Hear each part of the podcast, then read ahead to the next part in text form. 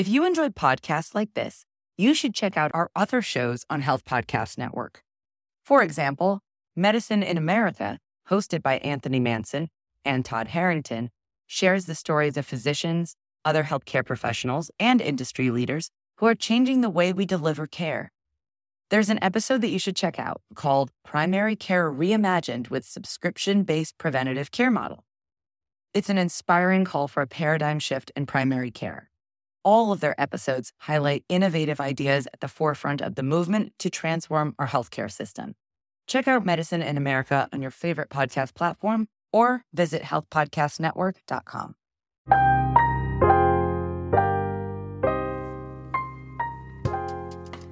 Welcome to the Nurse Wellness Podcast, empowering nurses to manage stressors so they can intentionally reconnect with their purpose, optimize their wellness, and ultimately show up in the world the way they want to be seen. I'm your host, nurse practitioner Wendy Garvin Mayo, your stress solution strategist. In this podcast, you'll receive actionable stress management tips, insightful interviews, and strategies that focus on inspiring you to be your best, do your best, and give your best. With that, let's get started. Welcome, Dr. Eileen O'Grady. How are you today? We're so excited to have you on the podcast. Great to be here. I love your work, Wendy. I'm a huge fan of the podcast. Thank you. Oh, thank you. So let's just start off by you telling our listeners a little bit about yourself. Okay, so I've been wanting to be a nurse since I was 11 and, you know, was working as an RN at 19 um, and, you know, have um, a doctorate in nursing, a master's of public health, and a master's in nursing. So I like to think that, you know, my education was my favorite mistake. And I'm always telling people, um, like, you know, to go, you know, it's great to be educated, but to sort of go straight through, like just the, the quickest, easiest way possible. When you look at other professions, you know, like a law degree, it's it's undergrad three years. And in nursing, we tend to just, you know, go on and on and make it a long process. So um, my favorite mistake is all the education I have. I'm a nurse practitioner. I have been since I was about 22.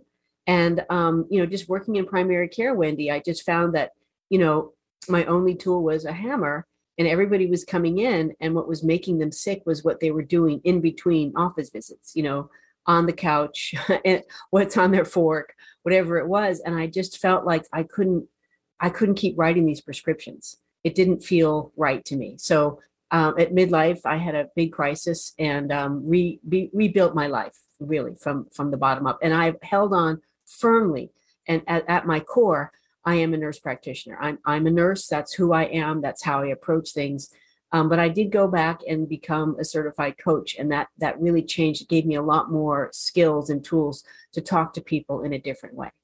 So I run the School of Wellness, where we work with people to overcome self-defeating behaviors. We go into lots of organizations, especially healthcare, and talk about um, creating a culture of wellness and how can we not get sick while we're providing care to people.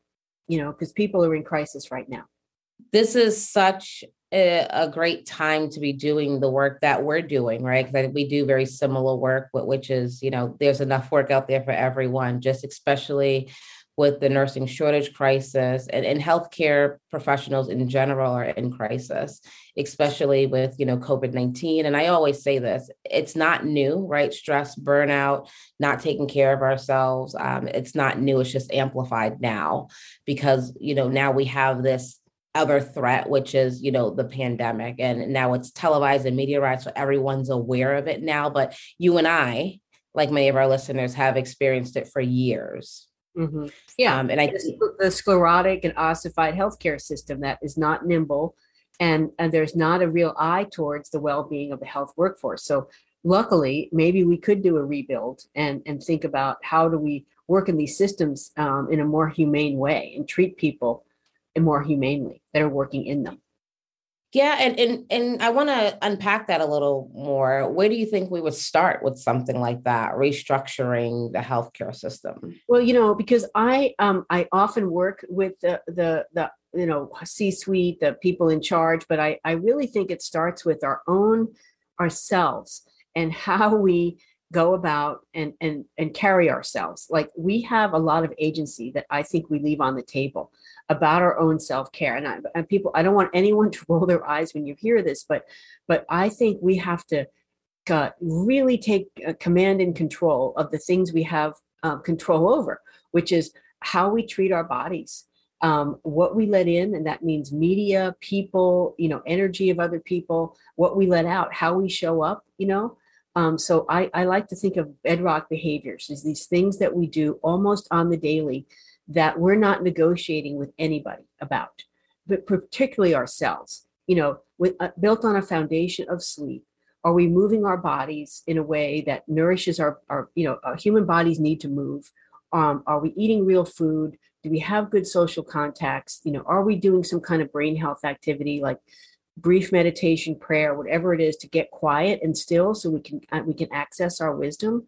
So when we're not doing these things, I mean, there's no wisdom in it, and and we're not, you know, we don't you you can't give what you don't have. So I think it really starts with if we want to create a culture of wellness on our healthcare team, it starts with how we show up. Are we fed, watered, and rested? And are we asking about the well-being of our teammates? You know, or are we are we in a gossip culture? Are we taking other people down? Are we showing some care and concern to other people as well? Because we can't we can't give it if we don't have it ourselves.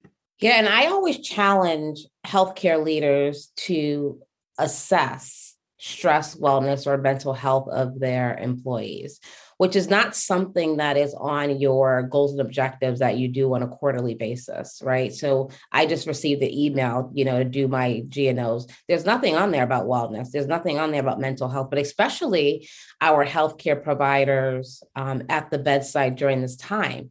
Who's assessing their well-being? right so so we know self-care is one thing right but i think it's a responsibility of healthcare leaders also because you're just as good as your team if your team is stressed burned out and we both know that uh, having a healthcare team that is stressed and burned out leads to um, safety issues mm-hmm. right mm-hmm. med errors even death there's research on that mm-hmm. um, so it, it's important that we take ownership as healthcare leaders to assess our people and mm-hmm. also have the resources for them. So I know many institutions have wellness programs, they have different things they're doing, but it's like one and done, or oh, you just have to schedule this appointment. But it has to be a daily thing we are talking about and addressing and normalizing. PTSD right. is on the rise. Yeah. As you know.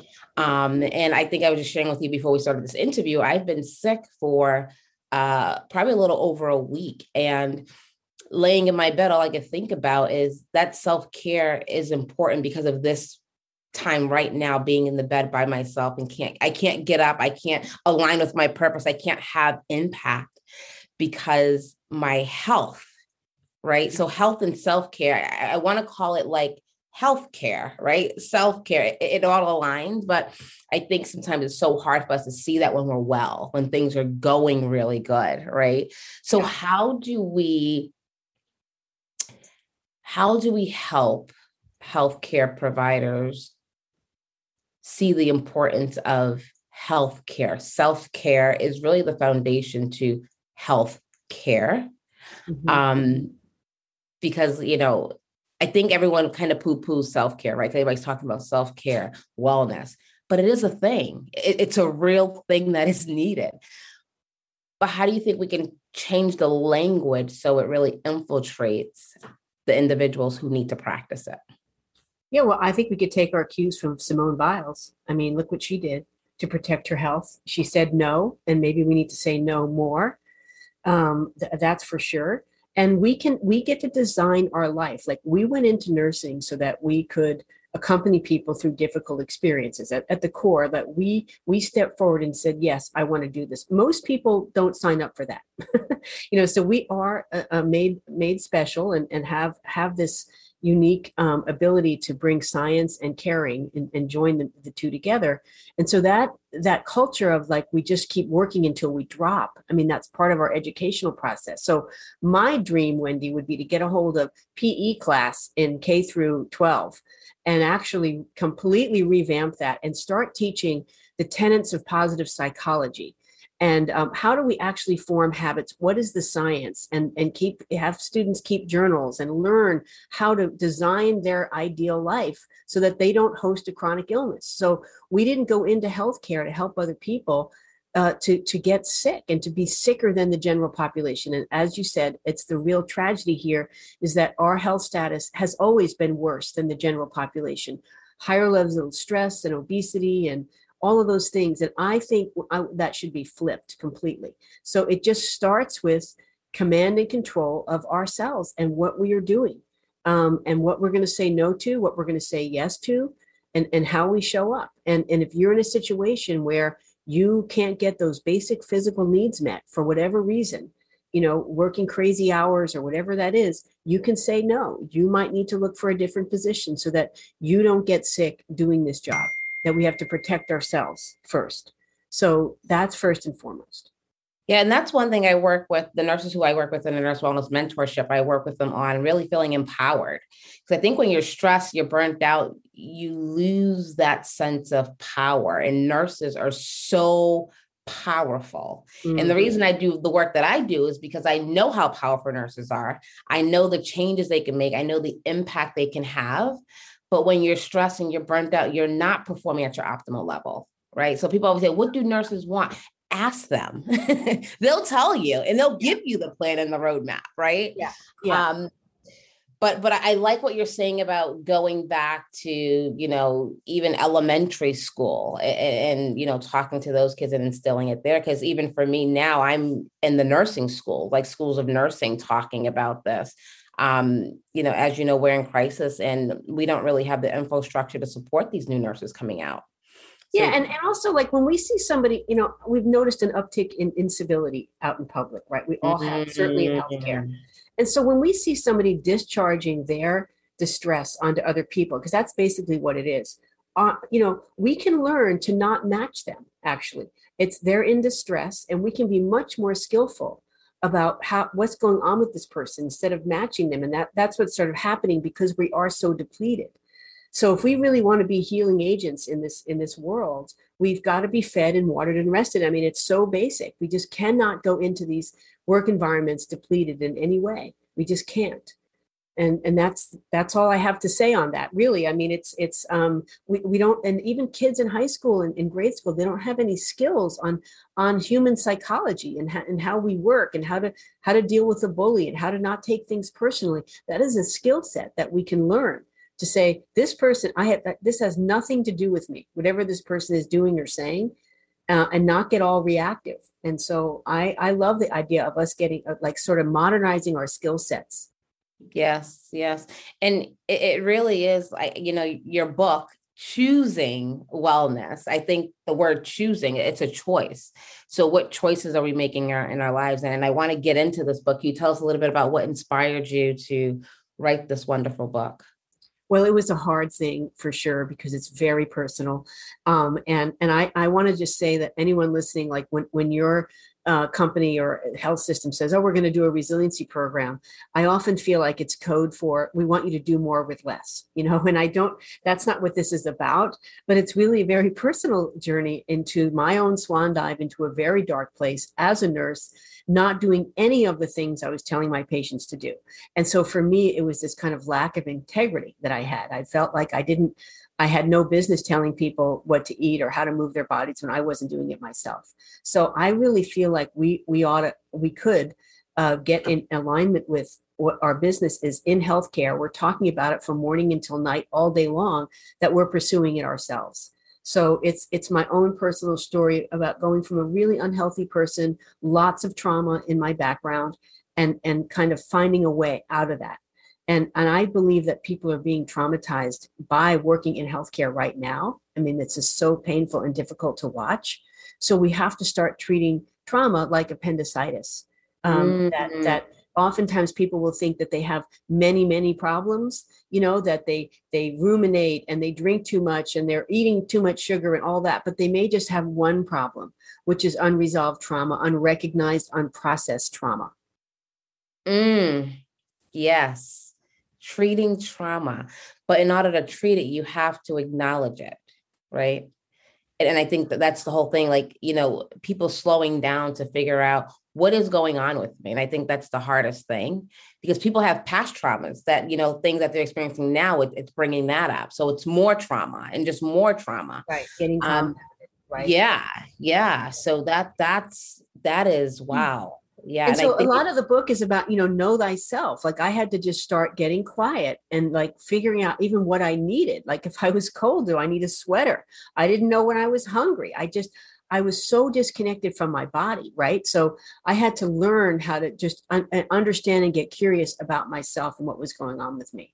And i just know i'm i'm uh, you know at my age and wherever i am in life i can't show up to anything depleted. I just that's unacceptable to me now to not be um, uh, generous like what you know what are my values? And the, one of the big ones is is generosity. So i want to have a generous heart.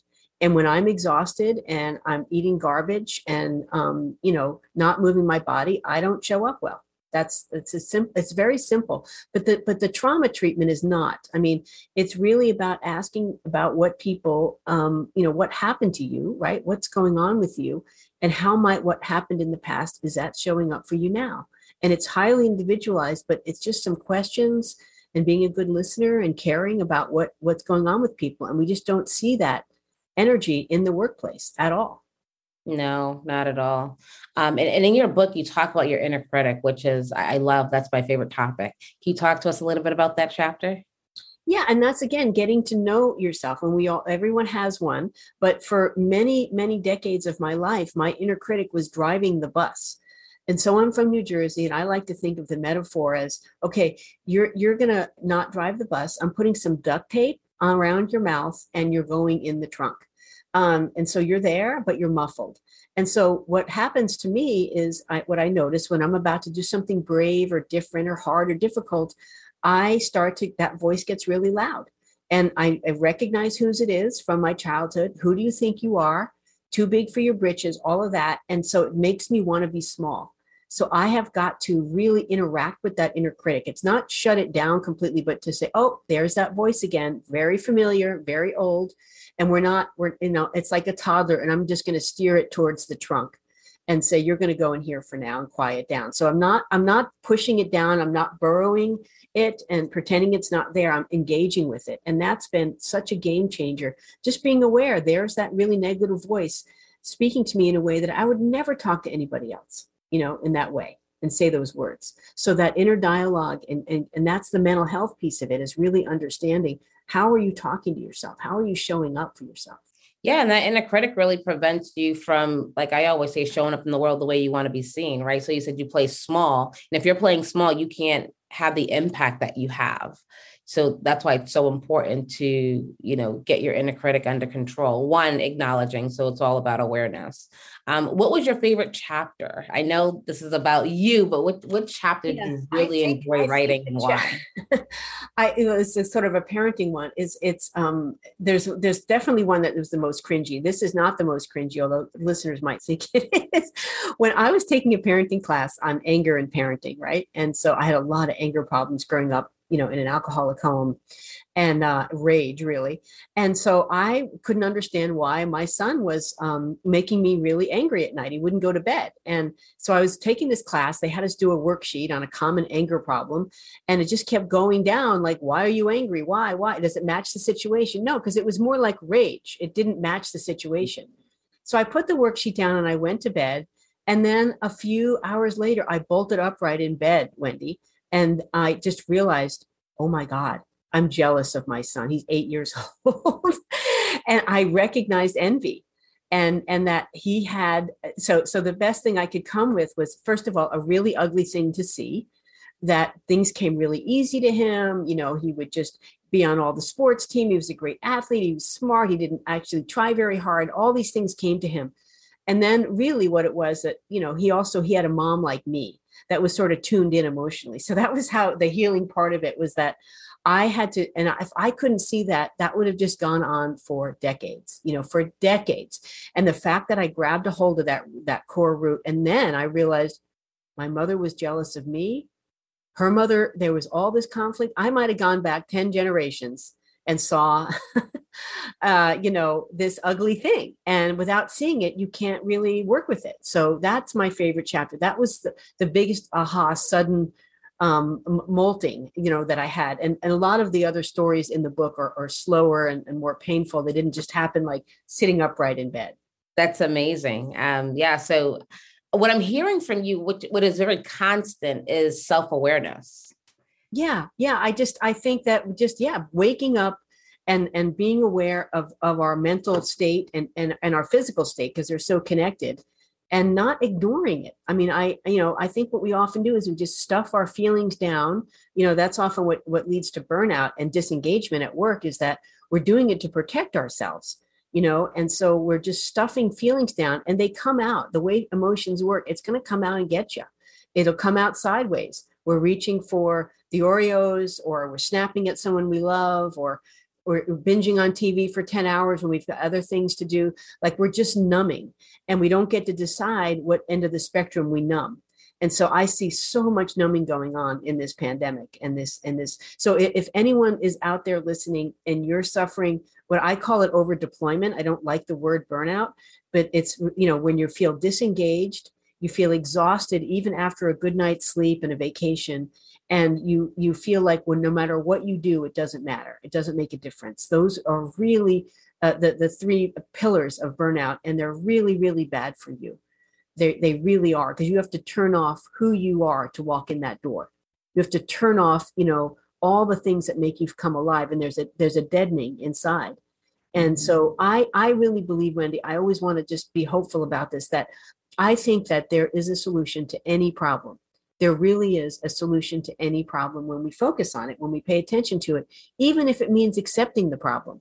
If you've got a loved one battling with an addiction there the solution to that problem is to stop fighting it and to accept it. We don't have to like it you know? And so i i always take my um, inspiration from a lot of comedians um, who are the truth tellers i feel like uh, in this society and jerry seinfeld you know was was you know a little kid and uh, 10 18 years old working in new york city and he was noticing that all the older comedians were doing their little shtick and then going to get drunk with the money and he was like how do you build a career from this i don't understand and he realized that actually being a comedian is being a writer. So he just started writing like 15 minutes a day, every day of his life, just 15 minutes. And most of it isn't usable. But the idea that there's a solution to every problem by having a system, something in place that, that you can put in place to solve that problem. And when we focus on solving that problem, and it might be leaving the job, hopefully it's not leaving nursing. There's so many things we can do. I mean, look what the two of us are doing, right? Um, I am a registered nurse, a nurse practitioner with a PhD, and I am running a school of wellness because there was no such thing. There was no place to send people that were stuck in self-defeating behavior. So, so I know that we need to be much more entrepreneurial and thinking outside the box and how can we go right to the people where they are hurting and, and meet their needs directly and jump over this sclerotic ossified healthcare system? Yes. Now tell us a little more about your school that you well so i just realized i was thinking about i i remember sending people to like psych you know if they were gaining and gaining weight going deeper and deeper into metabolic syndrome and there was no place to send them. So it's like you know build what you need. And so mm-hmm. um, it's it's virtual and I, I, I was thinking about buying a, a, getting a bricks and mortar place but um, i have been in i think every state in the country during the pandemic doing webinars for all kinds of organizations everything you can think of and the idea here is that why do we have to wait till you're in an ICU to see a really smart nurse? I wanted to go upstream and in the workplace and talk about, uh, I mean, resiliency and how um, and how, what we can do. That these really basic things so that we don't go down and get sick just from living our lives. Um, and so I wanted to build something where people could before they got sick, right? Because we have this perverse healthcare system it'll pay for the $30,000 CABG, but not the, you know, um, nutrition consult 10 years before the heart disease sets in. So what we're dying of are, you know, illness of, of distress, the diseases of despair. That's what is really, you know, cardiovascular disease, 13 kinds of cancer. It's all related to our lifestyle. And we just don't have an infrastructure for that in a 15 minute office visit. We just don't. So, yeah. so I work with people. Um, I do individual coaching and lots of webinars and group things, and I help people. You know, uh, if they want to lose a hundred pounds, if they need to figure out a career change, whatever that is, whatever is troubling them, and I use a coaching method. And I don't give a lot of advice, but I excavate the truth from individual people. and that's how I work. Is that it's, I had to unlearn many of the things I learned in nursing to be a coach because we don't. Yeah, we well, don't- that's the thing. People have the answer. they So do.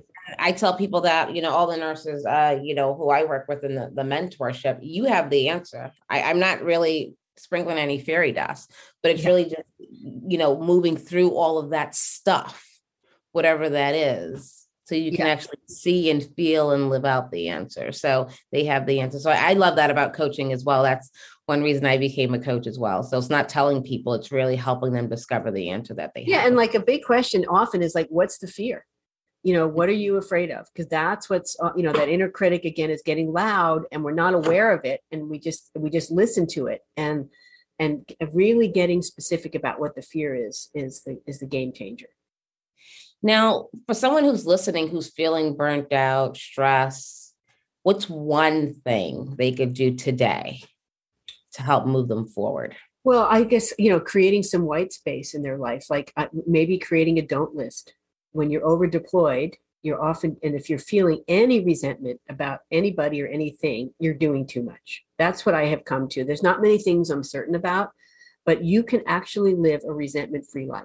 That is a very corrosive emotion to feel. And so um, look at where you're feeling resentful and and back back off um, if you don't want to make dinner every night, if you're stuck cleaning the house, working full time, and the kids are on video games, you know, they might need some training, but you're doing too much. So create a don't list. Nice. Thank you so much. And where can people go to connect with you before we get into our rapid fire? Okay, um, um, EileenO'Grady.net is my webpage, and I have a blog I send out less than once a month, and um, it's pretty edgy. People really like it. It's very short. Awesome. We'll have to have you Pearl. back. I'm sorry, say that again. It's a well. It's called a wellness pearl, and so it's Okay. a short little reminder. Like one of them was on dealing with a holes and difficult people. That was very popular. Oh, Those- I have to read that one. I have to read that one. So, can I take you through a quick rapid fire? Uh huh. Yeah. Okay. So, tell me the first thing that comes to your mind. Wellness means Wholeness. I know I'm stressed when My throat tightens. my go to stress management solution is Yoga. the last book I read was Well, the one that I loved that I read in two days, cover to cover, was Atlas of the Heart by Brene Brown. Ah, yes, yes, that's a really good I book. recommend it. Yeah. Yes. And my last question for you is one thing I learned about myself during this pandemic is Um, I I learned that I um I know I, I'm very subject to other people. You know, there's that emotional contagion. And I learned that I don't want to do that anymore. that I want to be an independent agent of other people's energy or moods. And um, I didn't see that, but just because you know we're with some of the same people all the time or whatever, um, that I that was a, that was a big revelation for me and, and a practice I'm working on is being more independent of other people's moods. awesome. Well, thank you so much for being here. We will definitely have to have you back and continue this conversation. Thank you, Wendy. It was great to be here. You're a national treasure. Thank you.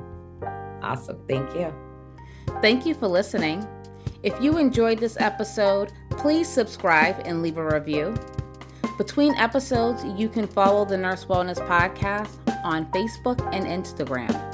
Before you go, I would love to share a free mindfulness ebook with you. Go to stressblueprint.com backslash 35 and download your free copy. Until next time, go out and be your best, do your best, and give your best.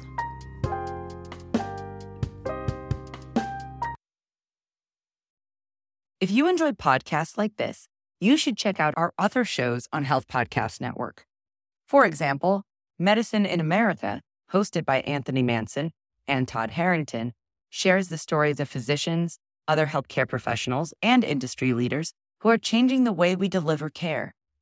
There's an episode that you should check out called Primary Care Reimagined with Subscription Based Preventative Care Model. It's an inspiring call for a paradigm shift in primary care. All of their episodes highlight innovative ideas at the forefront of the movement to transform our healthcare system. Check out Medicine in America on your favorite podcast platform or visit healthpodcastnetwork.com.